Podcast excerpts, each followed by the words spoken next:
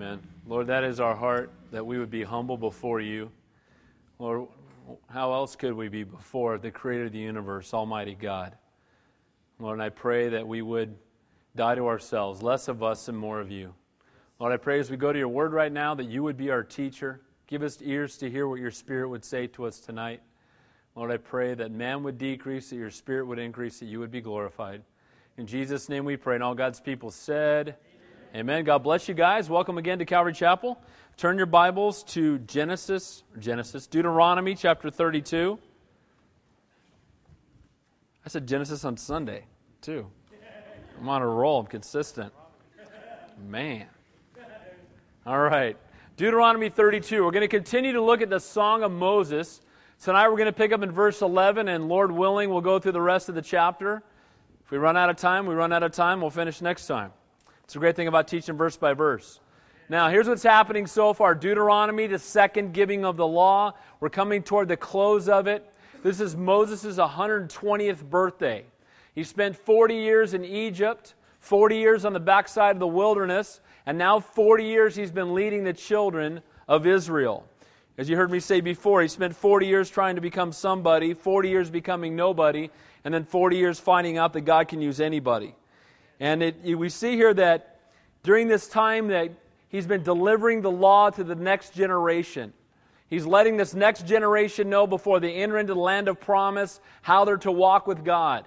How the previous generation had missed God, how they ended up dying out in the wilderness. He reminded them of God's deliverance out of bondage, how God had provided for them, cared for them.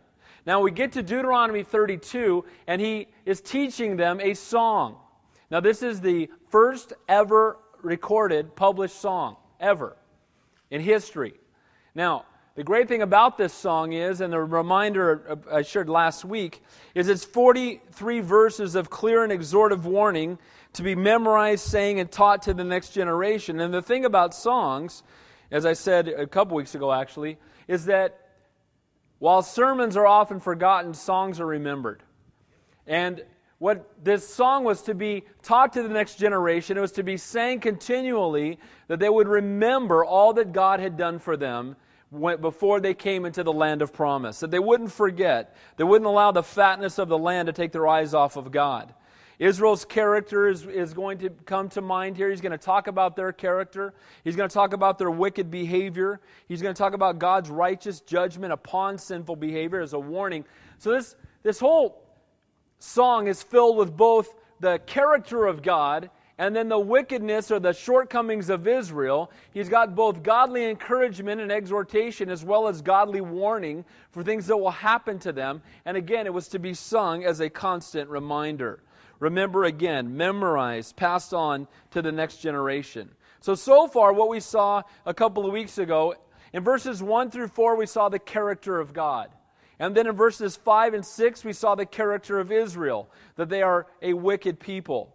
And then in verses 7 through 14, we got to verse 10. We began to look at the goodness of God toward his people. Now, tonight, after we look at the goodness of God toward his people, depending on how much time we have, we'll look at the wickedness of Israel, the faithfulness of God to discipline his people, the vengeance of God against his enemies, and then finally, time permitting, we'll look at Moses' final exhortation and then the, the statement that he's going to die. So let's pick up in verse 11. And remember, this portion he's talking about, again, God is speaking of the goodness of God toward Israel. We saw the character of God, that God is good and holy and perfect. Then we saw the character of Israel, that they fall short, that they're disobedient and they're rebellious. And now we're seeing again the heart of God toward his people. Beginning in verse, let's look at verse 10 just to bring us in to verse 11. He found him in a desert and in a wasteland, a howling wilderness. He encircled him, he instructed him, he kept him as the apple of his eye. Now, we talked about this last time about how God delivered them out of bondage, and they were so precious to him. The apple or the pupil of his eye. He protected them like you and I would our eye. Precious to him. Again, loved them so much that, as we will see later in the person of Christ, he'd rather die than live without them. Now, look at verse 11.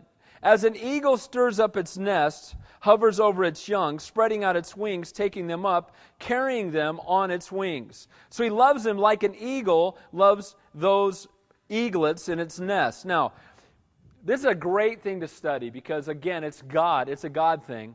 But how do, how do eagles learn to fly? Eagles learn to fly when they're, the mother eagle goes in and begins to take the softness out of the nest a little bit at a time till the nest becomes rougher and rougher and rougher, and eventually she starts kicking the eagles out of the nest, literally pushes them out and drops them. Now, when she drops them, they, they begin to fall at a rapid rate. And they instinctively start to flap their wings, but they don't necessarily figure out how to fly. So the mother flies alongside them, and then at the last moment catches them before they hit the ground, takes them back up to the nest, and kicks them out again. And keeps doing this until eventually the eagle learns how to fly. And this is what it says God does with his children.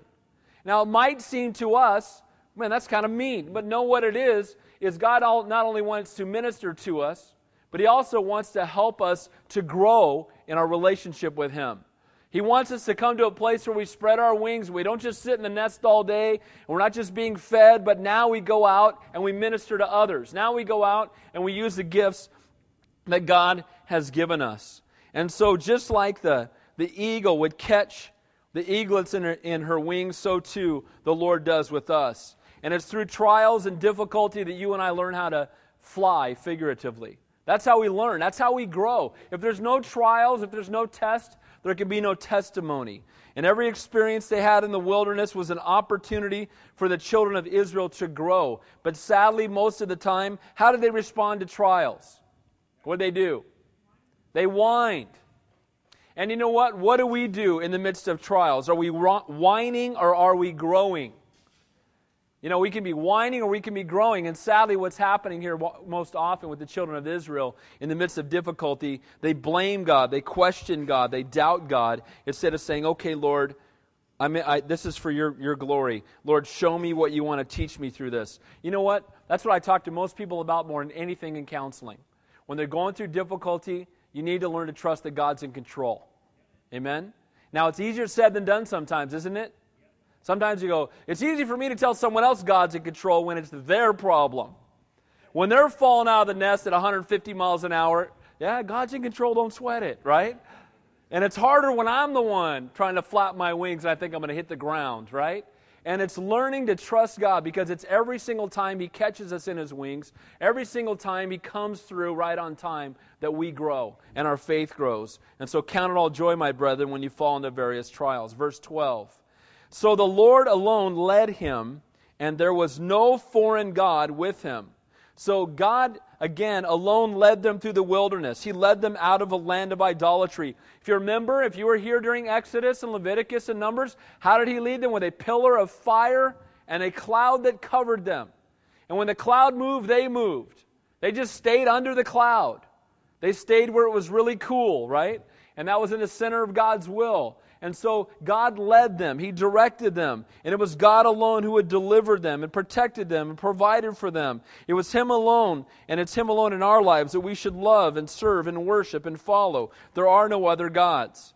You know, it's amazing to me looking at the children of Israel. They've always been an interesting. I want to sit down and talk to one of them sometime. When you get to heaven, I'm going to go, dude, what were you guys thinking? Right? But then he'll probably say, well, what were you thinking when you did this and this and this? And he'll be right. Amen? But you look at them and you think, how in the world could they have the pillar of fire and have the pillar of the cloud and have, you know, Almighty God, the Shekinah glory of God dwelling over the presence of the tabernacle and Him wiping out the, the Egyptian army and parting the Red Sea and dropping manna out of the sky and wiping out their enemies. And as soon as they get into the land of promise, they start worshiping idols. You think, how in the world do you fall into that trap? And as we continue on through the Song of Moses, we're going to get some answers. Sadly, again, we know that Israel, though led by God, there was no foreign God with him. They're going to fall into the trap as soon as the foreign gods surround them of beginning to serve them. You know what? We don't, most of us, serve statues or worship statues. But you know what? We have our own idols our careers, our money, our possessions, pleasure, popularity, whatever it might be. You put anything before God, it's an idol. Nothing should come before God. Nothing. God's first. What about before my family? Before your family. You know what? Jesus said, unless you hate your mother and father. Now, he's not talking about truly hating them, but your love for God should be so radical that everything else in comparison is almost like hate. But you know something? That's, some people say, well, that just doesn't seem right. Let me tell you something. If you are sold out and in love with God, you're going to be the greatest husband, the greatest wife, the greatest mom, the greatest dad. Because when you have that love for God, it'll pour out on your kids. Verse 13 He made him ride in the heights of the earth that he might eat the produce of the fields. It says, He made him draw honey from the rock and oil from the flinty rock. The reference here is to the land flowing with milk and honey. God blessed him with rich soil that produced bountiful crops, honey of wild bees that, again, were in the crevices of the rocks, olive trees growing where nothing else would grow, a land of promise, even seemingly unproductive places produced both honey and oil. Between a rock and a hard place, honey and oil. And I like that. Between a rock and a hard place, honey and oil. Because to me, honey points to sweetness and oil to anointing. And I think it's interesting that when we go through trials, that's where the sweetness of the Lord comes out in our walk. And that's where God can use us and pour out His Spirit upon us to touch the lives of people around us. It's in those places of difficulty and trials. Verse 14 Curds from the cattle and milk of the flock with the fat of lambs and rams of the breed of Bashan and goats with the choicest wheat, and you drank wine, the blood of grapes. So, what did God bless him with? Not only was the land, again, flowing with milk and honey, but truly there was milk and butter and cream that came from cattle, and milk from the sheep, and rich food like the fat of lambs. Remember, when they were in the wilderness, what were they eating? Manna. And they should have been blessed with manna, but now God gives them even more than they need.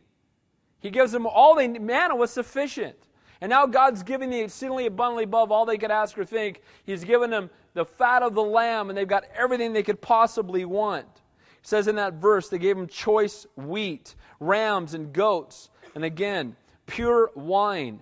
Now remember, in the wilderness, they only drank water. And now they had wine. And they also had choice grapes. Now, all of these things have been given to them. You would think they would just be praising God, right?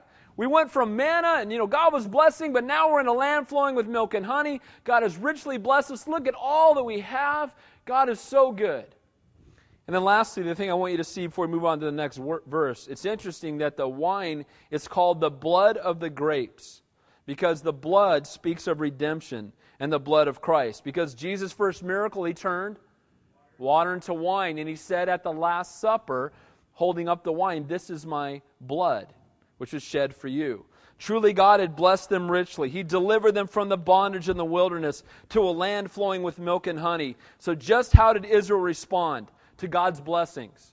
How do you and I respond to God's blessings? How should we respond? Sadly, often we respond like Israel does. Look what Israel does. So, how does Israel respond? God's blessing them, God's pouring out his favor upon them, and what do they do? It says in verse 15, we're going to look at the wickedness of Israel. But Jeshurun grew fat and kicked. Jeshurun is another word. It means upright ones, but it's another word for Israel. So Israel grew fat. So God blessed, Israel grew fat. God poured out, you know, blessings upon their lives, land flowing with milk and honey, they got fat. And, and as we continue to read on, when they were in the wilderness, they were crying out to God, but now they're blessing, they're being they're being prospered. And look what it says You grew fat, you grew thick, you are obese. This is a song. They're singing this. You grew fat, you grew thick, you are obese, right? They're singing this song. And this song is a reminder, and this is God speaking to the children of Israel, how they had the word for fat there means oily and gross. You grew oily and gross. They kicked, they trampled, they despised. The word grew thick there in Hebrew actually means they grew dense. For you and I, that has a different meaning, doesn't it? And they made gods of their own flesh and its desires. They became obese. They were concerned only about feeding their flesh. They go into a land flowing with milk and honey. They cease to be desperate for God, and now they're feeding themselves and they grow obese and they're out of control. Then it says, Then he forsook God who made him. You know what? The word in Hebrew for forsook means to smite or reject. And this truly is the peril of prosperity. We cry out to God in the midst of difficulty, but when things are good, we become self sufficient and we forget God. You know what? We are a fat and blessed nation, and God is being forgot in the United States. Is that true or not? You're ama- you'd be amazed how much more desperate people are for God in places of difficulty.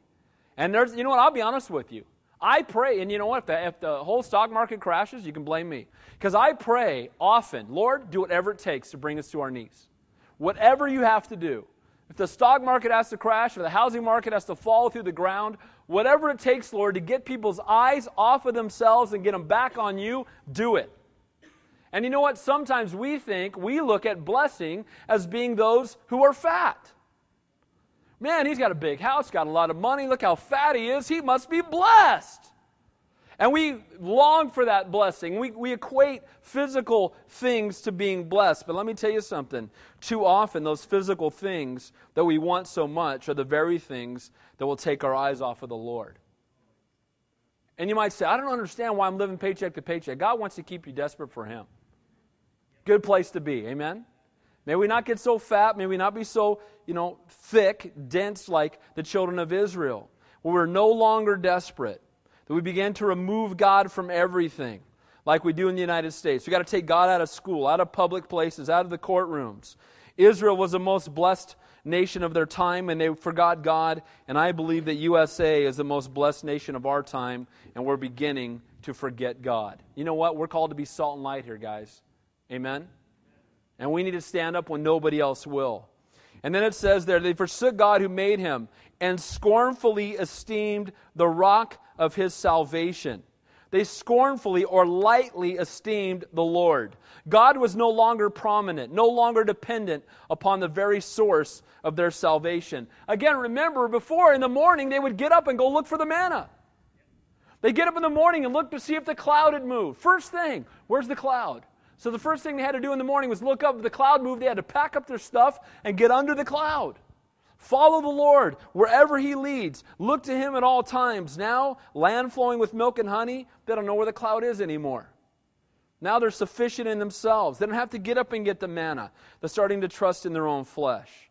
They provoked him to jealousy with foreign gods. With abominations, they provoked him to anger. They had turned away from the rock of salvation to throw themselves on the rocks of destruction.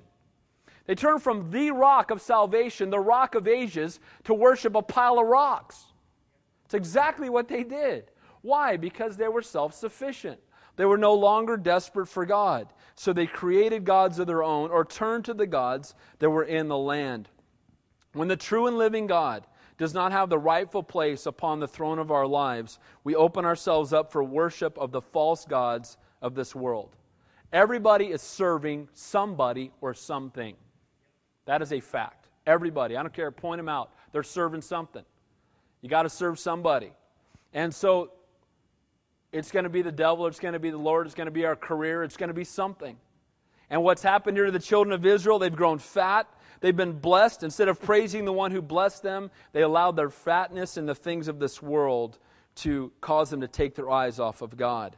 And then they provoked the Lord to jealousy.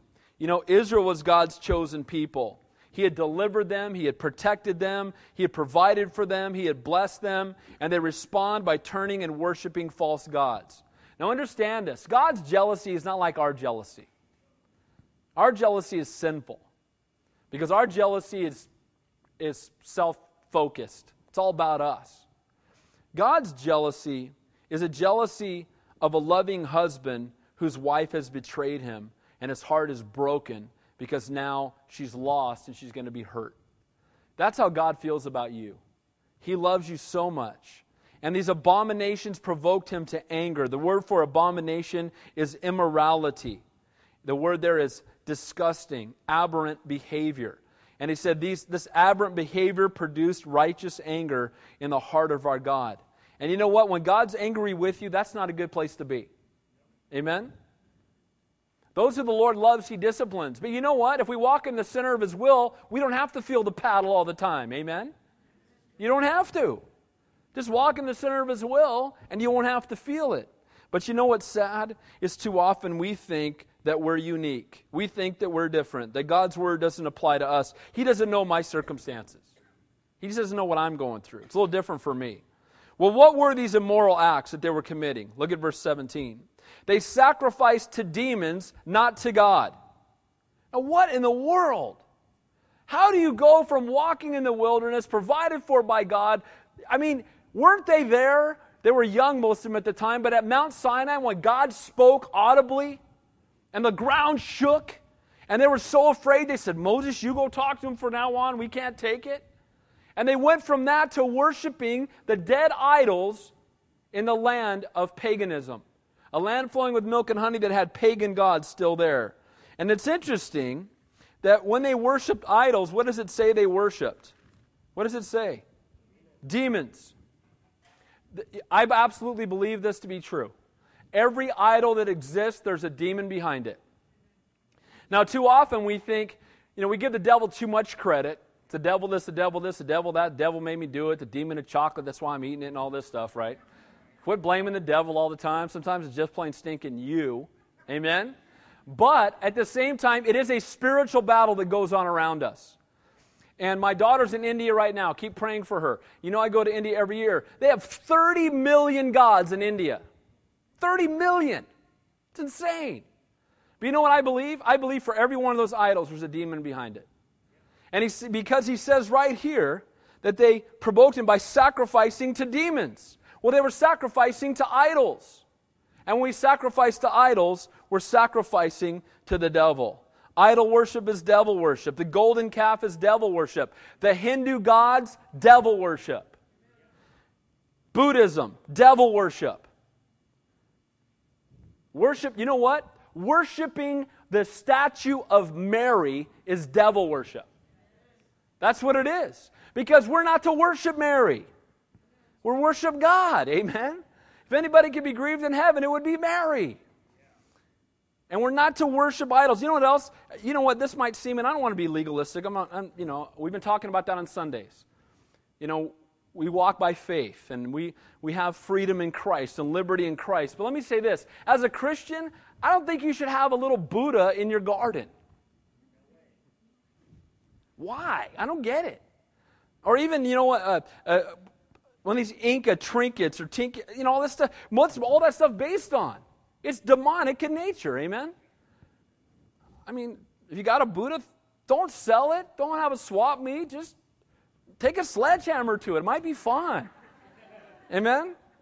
Here's your God. How'd that work out for you? If you can play croquet with your God, not good. Not much of a God. Don't we believe we should have these statues in our home? Now, I also want to say this be leery of the new things that pop up as well. Because remember, they've gone into a land, and what do they see? A bunch of new gods around them. And it's tempting to go check out the new gods. And it's amazing to me how most of the cults that pop up today are new gods. I got a new revelation from God. Well, there are no new revelations from God. Aren't any. Right here 66 books, 40 authors, three continents, three languages, 1,500 years, one central theme, no contradictions. How's that possible? God wrote it. We don't need any more than this. And sadly, there's always a new thing coming along, and people get caught up in it, and they walked away, and here's Almighty God in their presence, and a new thing comes along, and they want to go check it out. And before you know it, they're sacrificing and making offerings to idols. Again, there are new cults popping up all the time. Scientology, it's a cult. It's less than 100 years old. L. Ron Hubbard said he was God and then he died. How'd that work out? If your God dies, not good. Eckankar. This is my, my land, the people that run the mobile home park where I live are into Eckankar. And I start talking, oh, I go, Eckankar, what's that? So I looked it up, and the, the most holy Ek came up with this in 1957. And this is a new cult. It's a cult. It's nothing less. Going spirit journeys. You know what? We just need to know the true and living God, the Alpha and the Omega, the one who created all things, and quit worshiping the creation instead of the Creator. Amen? And in Santa Cruz, they're worshiping trees and goats and whales and all kind, whatever, you know? I mean, anything else but God. And we need to serve and worship only the true and living God. He says there, They sacrificed to demons, not to God. To gods they did not know. To new gods, new arrivals that your fathers did not fear. Again, these new things. There's nothing new under the sun. It's just the same old devil added again in a new shape and a new form, trying to draw people away from the true and living God. Nothing new. Verse 18 Of the rock who begot you, you are unmindful, and you have forgotten the God who fathered you. Can there be a sadder statement than people have forgotten the very God who had created them? They turn from the rock of salvation, as I said before, to a pile of rocks. From serving the Creator to serving the created. And again, we live in a time when that is so prevalent today. Now, this is a song, remember. They're going to be singing this, memorizing it, remembering. Now, what is this at this point? This is a warning. Has this happened when he writes the song? Has it happened yet? The answer is no. And they're singing this song to warn them because God knew the heart that when they got into a land filled with milk and honey, that they would grow fat, that they'd take their eyes off of God, that they'd be tempted by the things of the world. And God knows that you and I are tempted the same way. So now we go from the goodness of God toward his people and the wickedness of Israel to the faithfulness of God to discipline his people. He is an upright God and he will judge sinful behavior. And when the Lord saw it, he spurned them. When the Lord saw what? What were they doing? They're worshiping idols. They're sacrificing to demons. They've grown fat in the land. They're no longer desperate for God. They're trusting in their own bank account. They're trusting in their own career, their own abilities. They're happy with themselves. I don't, I'm not, I don't need to be desperate for God anymore. I can just trust in me. If I hear one more person talk about how we need to esteem ourselves more and that's our problem, I'm going to throw up. You don't have enough self esteem. What? We esteem ourselves way too stinking much. That's the problem. Amen? You have low. I haven't met that person yet. We always think about ourselves. I'm always on my mind. My three favorite people, as I said on Sunday, me, myself, and I. And we're always, it's always about me. And we esteem ourselves too much. We're always thinking about ourselves. The problem is we need to die to self. And we need to fall in love with the Lord. And if someone's walking around, you know, bummed out, they just need Jesus, not more self esteem. Amen? Because if you have the Lord, you'll have that joy. You'll have that peace. And when the, lost, the Lord saw them getting involved in this stuff, the word there says, He spurned them. Because of their apostasy, their false worship of false gods, their sacrificing to demons, their rejection of Him, them forgetting about the God who created them, the word spurned there, if you have the King James, Old King James Version, the word there is abhorred them, which means to despise or have righteous anger. So when, when we, God's chosen people, God's created in His image, God's children, turn away from Him and go and chase our career, God hates it. The word there is abhor. He hates it. It breaks his heart. Because what? We're chasing after something that's of no value eternally, and we're giving up what really matters for eternity. He says here, because of the provocation of his sons and his daughters, having been provoked by the sinful behavior, again, of his own children, Israel. Notice it's sons and daughters. Often, when we look at the Old Testament, they only mention the guys being the ones who sinned, right? They tend to be the most dominant ones listed. But it's men and women, they're all doing this. They've all gotten caught up in the worship of idols and have forgotten about their true God. And he said, I will hide my face from them, and I will see what their end will be. For they are a perverse generation, children in whom is no faith. Now, I will hide my face from them. Now, when we choose to go after other gods, what do we do? Even as Christians, we break fellowship with the true and living God. He doesn't leave us nor forsake us. He doesn't cease to be our God, but we break fellowship with Him. We don't have intimacy with God anymore. We've kind of left Him out of the equation. We're doing things on our own. He hides His face from us. This is what he says to the children of Israel. Look, you go into the land, you grow fat, you know, fat, dumb, and happy, and you forget about me, and you start worshiping idols. I'm going to hide my face from you. I won't be leading your every step anymore. You'll be on your own. How many of you as Christians have ever felt like you were out there on your own? Raise your hand. And you know what? Sometimes we, we, you know what? We just walk away from God. Have you ever done that? God, I'm, I'm done for now. I'm upset. You get in rebellion, backslide, whatever word you want to use. And that's what the children of Israel have done. And he says, I will hide my face from them. I will see what their end will be. You know, when God hides his face from us, we miss the blessing, we lose the intimacy. And at the same time, we need to understand that I believe this happens. I believe that sometimes when we walk away from God initially, there's a, a lessening of the problem because we're no longer convicted like we once were. And that's a dangerous place to be. When you start searing over your conscience before God, when you stop listening to the, the, the Holy Spirit conviction, that's a dangerous place to be. And he's talking about the children of Israel. I'm going to hide my face from them, but I'm still going to see what their end will be. God knows of their coming destruction, their captivity, their eventual disbursement, the righteous judgment. And he says there that they are a perverse generation. And the word there for perverse in Hebrew is a perversity or a fraud. They're men and women of perverse spirits. They contradicted and blasphemed the person of God and the truth of His Word. Man, that sounds like our country. Just contradicting the Word of God. I don't care what God says. Who cares? And if you believe in God, you're an idiot. I mean, that's how we're treated as Christians sometimes today. Isn't that true? Especially living where we live. We live in a place that does not believe and honor the true and living God. That's a fact. This is one of the counties with the least amount of people that go to church of any county in this country. I don't know if you knew that. And you know what? Even the ones that go to church, many of them go to places where the Word of God's not being taught. So, how should we feel? We should be brokenhearted for them.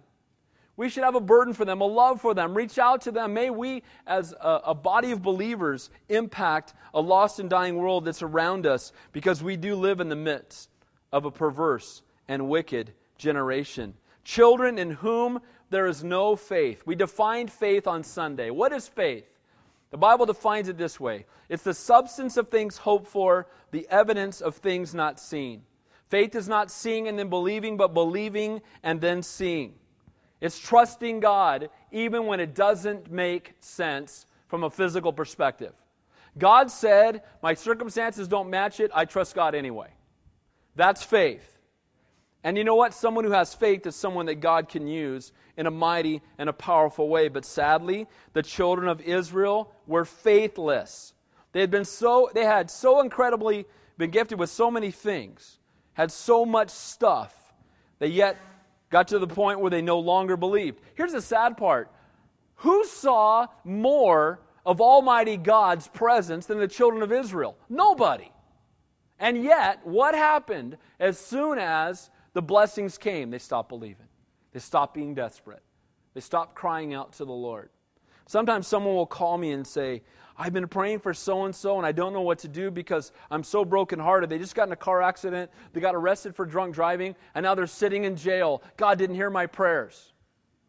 Oh, yeah, He did. That's it. Wait a minute, I was praying that God. Well, wait a minute. You said, God, do whatever it takes, and God did what it took. Amen?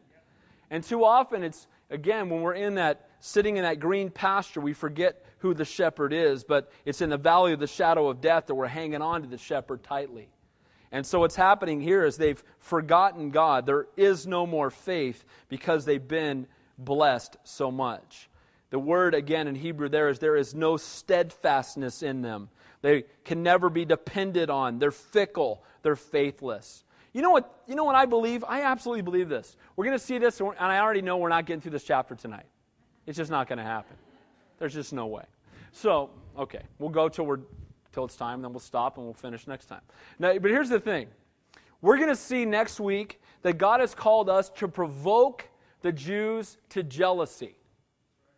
And God, I believe God has called us to provoke unbelievers to jealousy. Because you know what they need is what we have. And we should be so in love with the Lord that people should be coming up to us at work going, dude, whatever you have, I want it. Because when things are going sideways, you still have peace. How in the world? You know, when your wife got diagnosed with cancer, you still had joy. When we found out we are losing our jobs and everybody's ready to kill themselves, you just said, hey, praise God. And you meant it. And I've been watching you. And I want what you have. But as Christians, if we walk around looking like we've been sucking on lemons, we have no testimony. Amen? And the worst thing that can ever happen to a Christian, I believe, as far as your testimony is concerned, is to have an unbeliever come up and say something to you about your walk in a bad way. That hurts. I thought you were a Christian. Right? When you should be faithful, you're faithless, and they go, Oh, I thought you were a Christian. I thought you believed your God was great and awesome and powerful. You must not think much of your God. You know what? Our faith can only be as strong as what we place our faith in. Amen? And who do we have our faith in? The Alpha and the Omega, Almighty God. How great is He? He's greater than that. However great you think He is. And so he says the children of Israel here have forgotten their God. There is no faith. Verse 21 They have provoked me to jealousy by what is not God. They have moved me to anger by their foolish idols. By following other gods, having allowed him to be, uh, again, their Savior, but he, they did not want him to be their Lord. I don't, you know what, guys? I'm going to share my own personal conviction with you. Pastor Day's opinion, okay? I don't believe in this whole lukewarm Christian thing. I don't see it. He says, if you be hot or cold, if you're lukewarm, I'll spew out of my mouth. And a lot of people think, well, I walked an aisle and I prayed a prayer 27 years ago. And when people want you to do a funeral, it's amazing to me how they'll think that everyone is saved. I've never had done someone's funeral where the people didn't think the person was saved. Ever. And they'll say something like, well, how did he die? Well, he was in a, uh, you know, he was, he was struggling with drugs and, you know, and he was robbing a bank and he's, you know, shot four people and, uh, you know, and then, you know, uh, he got shot and now, you know, and he died and, uh, you know, he was HIV positive because he was living a homosexual lifestyle and blah, blah. But when he was 12, he went to camp and prayed a prayer. So he's a Christian. Oh, I don't think so. Ultimately, only God judges that. Amen? That's not my job to judge whether or not someone's saved. That's God's. But let me say this. If you walked around and prayed a prayer when you were 12 and your life never changed, you're not a Christian. Because the word means to repent, means to turn around. Amen? And that's what he's saying about the children of Israel here. Look, they provoke me to jealousy by what is not God. They move me into anger by their foolish idols because they were serving false gods. They said, Hey, save us from Egyptian bondage, but we don't want you to be Lord. Get us out of Egypt. Now you got us into land flowing milk and honey. This is the only place I want. You know, leave me alone now. You know, Lord, give me the get out of hell free card. Let me put it in my wallet. Now let me live like the world. When I had cancer, I prayed, you, you healed me. Thank you. I'll talk to you next time I got a problem. But until then, I just want to be like the world. That's not Christianity. That's not serving the God of the Bible. And again, he was not the Lord of their daily lives. Let me ask you a question Is he the Lord of your daily life? When you wake up in the morning, is he the first thought that you have for the day? Are you praying to him throughout the day? Are you listening to worship? Are you seeking after God? Again, I don't want this to come across as legalism, but you know what? If you're really in love with God, he's going to be on your mind all the time. He's going to be on your heart. He's going to be the passion of your life. And sadly, what happens is we get to the point where we're so fat and so comfortable that God becomes Sunday morning and Wednesday night. God gets two hours a week, the rest of them belong to me. And that is not truly serving God. And look what happens here. He's provoked to anger. Again, not selfish anger, feeling slighted by little attention, but righteous, righteous indignation of a holy and gracious God toward children who are unfaithful and even perverse in worshiping false gods. He says there, But I will provoke them to jealousy by those who are not a nation. Now, again, since they moved him to jealousy by following other gods, he would move them to jealousy by blessing and using other nations. Now, historically, this refers to how God would use Gentile nations to bring judgment upon the Jews. And often he used, well, not often, always, he used people that were worse than the Jews. The Babylonians were way worse than the Jews. And, and the Babylonians took them away into captivity because God, again, was provoking them to jealousy to see that God was no longer had his hand upon them, but had his hand upon those bringing judgment upon them.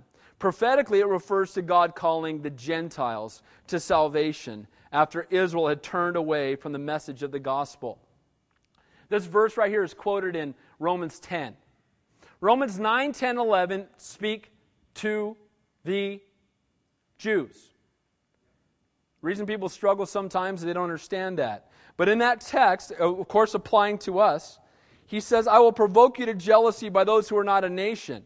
And he quotes that, Paul does, in Romans in response to whether or not they had received the gospel. He says, I'm going to provoke you to jealousy.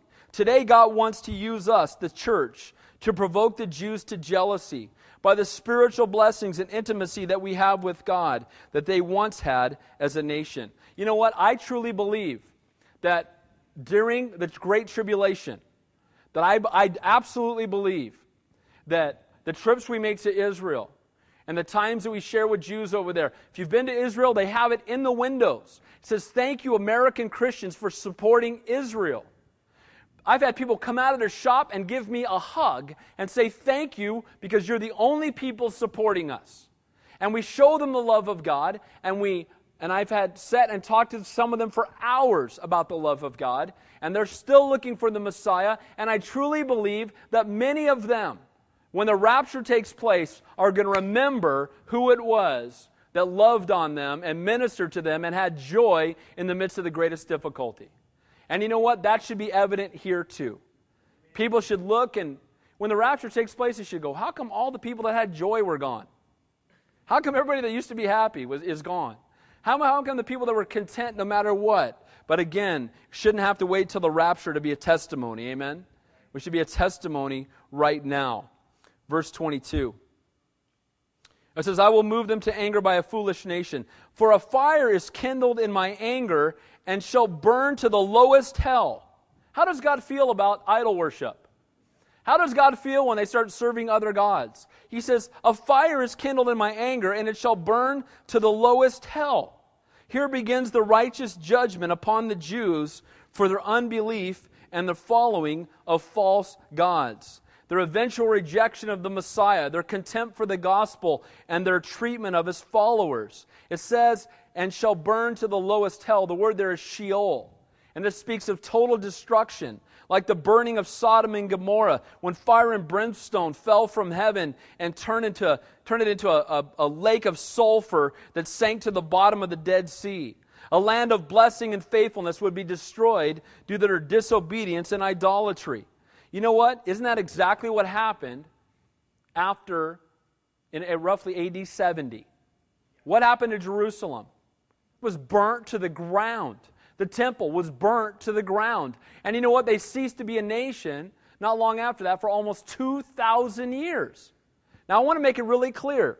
Does God love the Jewish people? Absolutely. Does he still have a plan for them? No doubt about it. Amen? And we're not to be anti Semitic, we're not to be anti anything.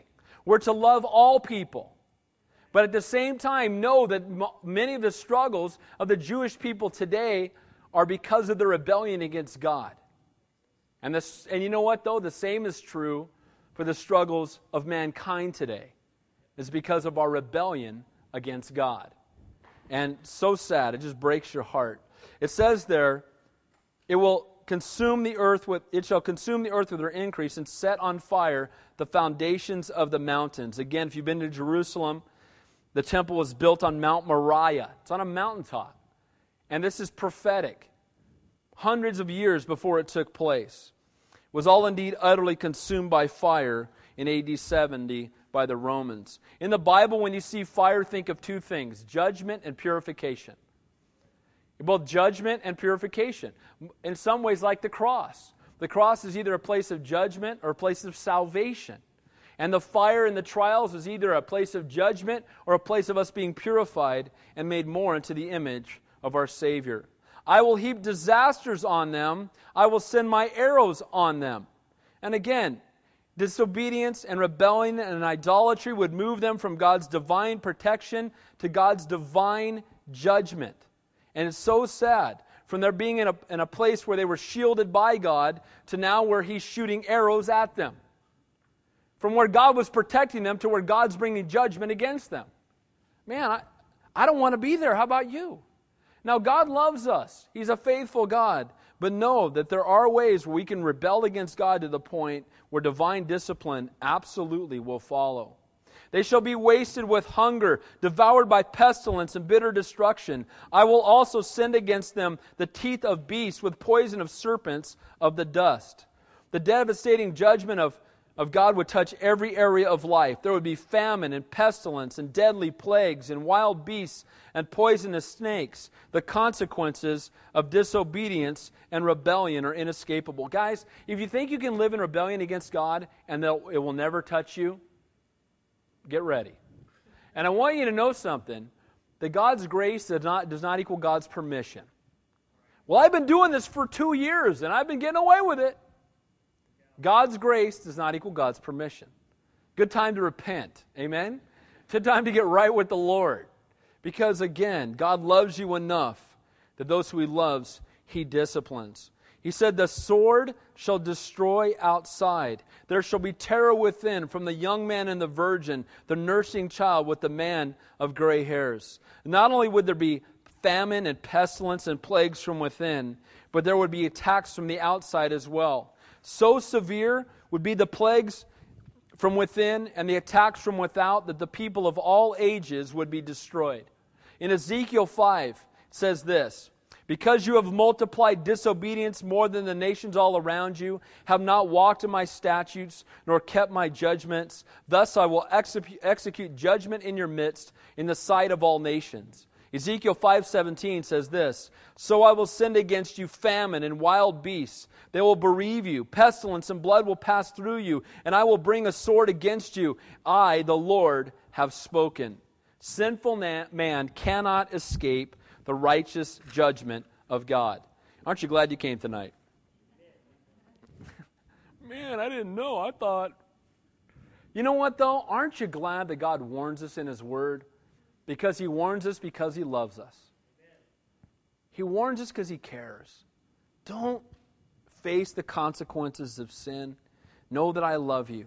The Song of Moses warns of the of sin's consequences. It's going to be a reminder to later generations of the reason for their own judgment.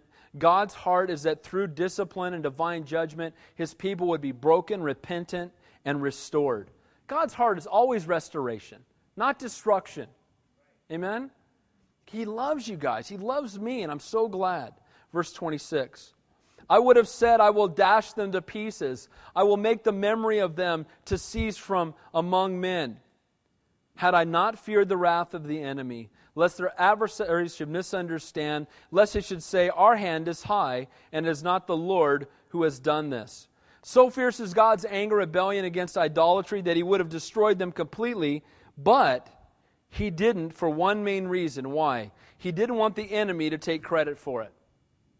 He didn't want the enemy to think that they were more powerful, their God was more real than the God of Abraham, Isaac, and Jacob.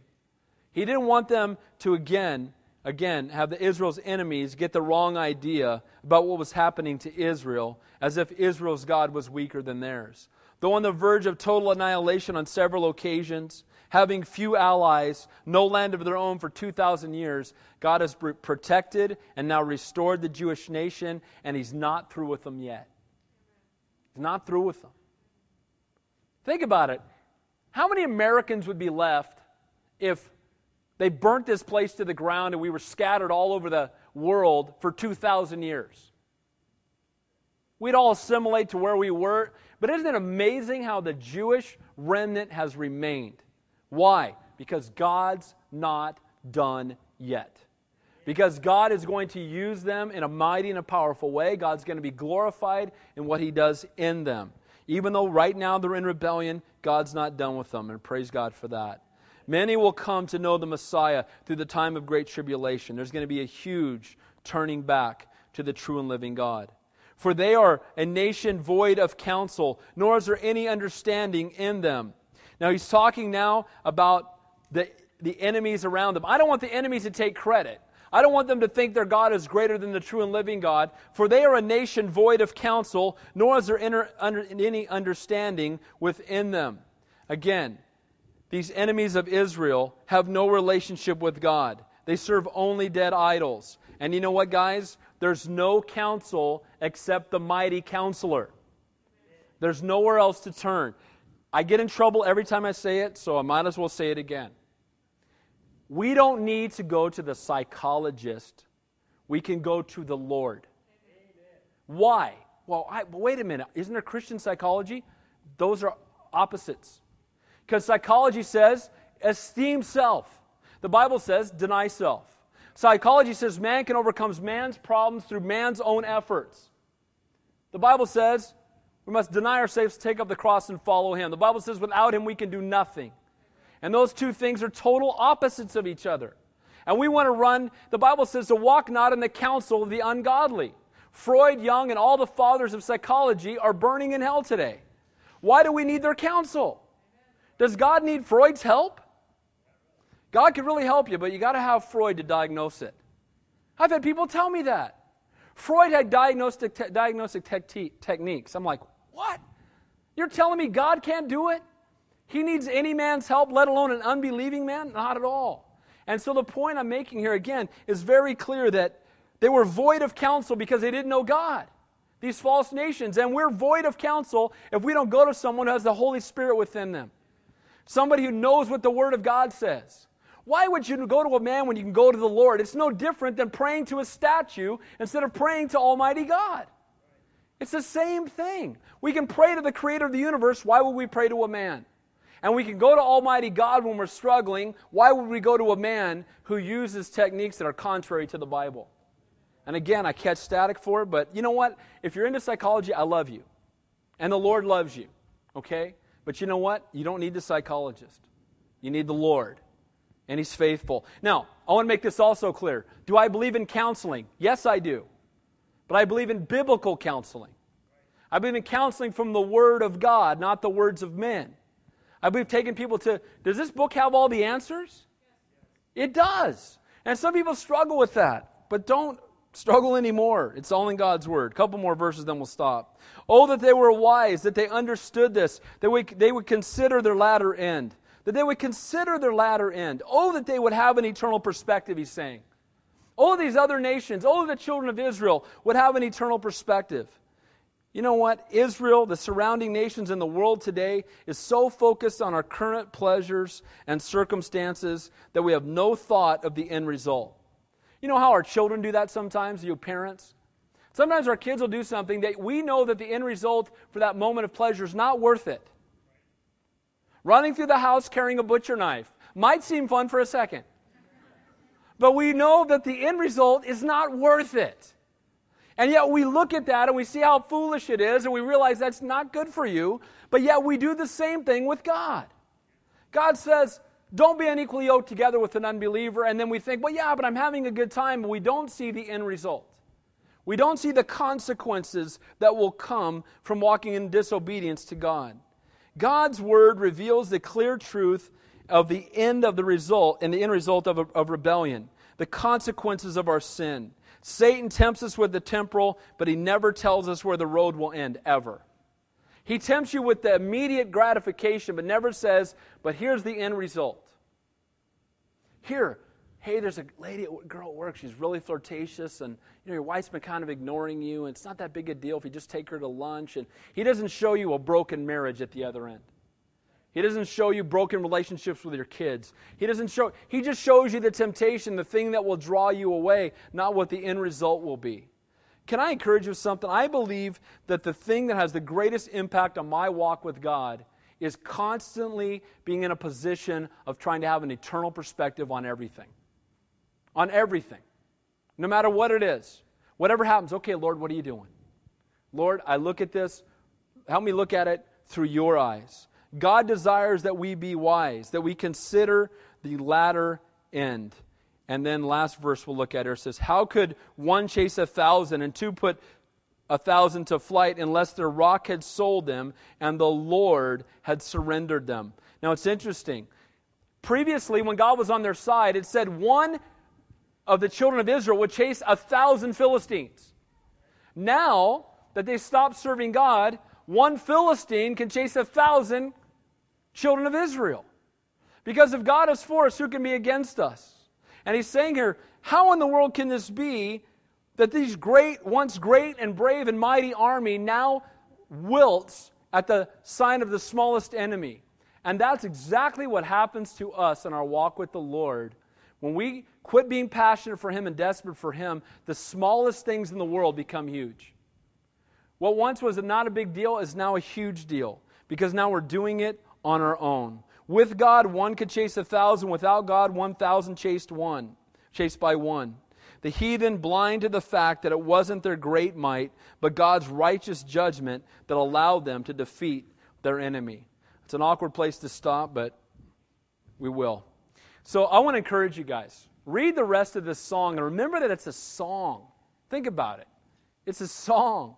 And they sang it and they memorized it. Why? Because they were to remember the character of God, they were to remember the character of Israel, they were to remember all that God had done for them, but then how that they had fallen into the trap of being so blessed that they stopped being desperate for God. May we never be so blessed that we stop being desperate for God. Amen?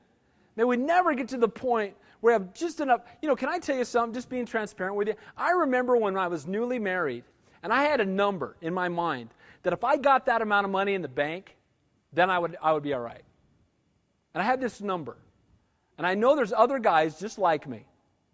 You know, and you just think, well, if I had that amount of money in the bank, that would be just enough that no matter what happened, we'd be covered. And you get to that number, and you know what? It's not enough, is it? It's just not. And, you know, they asked Rockefeller, how much money do you need to be happy? He said, a little bit more. Was it 1 million, 10 million? A little bit more is the answer. And, you know, we get to the point where we can be so involved in chasing after the buck, so involved in chasing after the possession, so involved in I got to own a house, I got to own this, I got to own that, that now we just don't have time for God anymore. Got to work two jobs so we can, you know, have the stuff, but then we don't have time for the Word. May we make God the priority. May we not be obese and fat and fat, dumb, and happy in the things of this world that we stop being desperate for God. And you know what? It's okay to have wealth as long as you understand who the wealth really belongs to. Amen? It's all His. And you know what? He tends to give it to those who understand that. He tends to give it to those who say, Lord, it doesn't matter. You can have all of it. Whatever you want to do with it, you want to use it for your glory, that's fine. But you know what? When we're desperate for it instead of being desperate for Him, that's often when He doesn't want to put it into our hands because He knows we'll end, like, end up like the children of Israel. So may we not fall into that trap. Let's pray. Heavenly Father, we thank you and we praise you, Lord, for your word. We thank you for your love and your grace and your infinite mercy. And Lord, I do pray for each one of us, Lord, help us not to fall into the trap that the children of Israel fell into. Help us, Lord, not to go from being desperate for you to being, to being forgetful of you. May we not get to that place, Lord, where we allow other things of this world to become more important than you are. Lord, I confess that I know in my own life I struggle with that. We all struggle with that. So we come before you tonight and we ask in Jesus' name that you would remove anything from our lives, Lord, that is more important than you. That you would take away the, the false idols that we have that we may not even recognize, Lord. Just remove them. And Lord, I pray that, that, Father God, we can be an example to the world around us, that we can provoke unbelievers to jealousy, that people can see the joy of the Lord in our lives.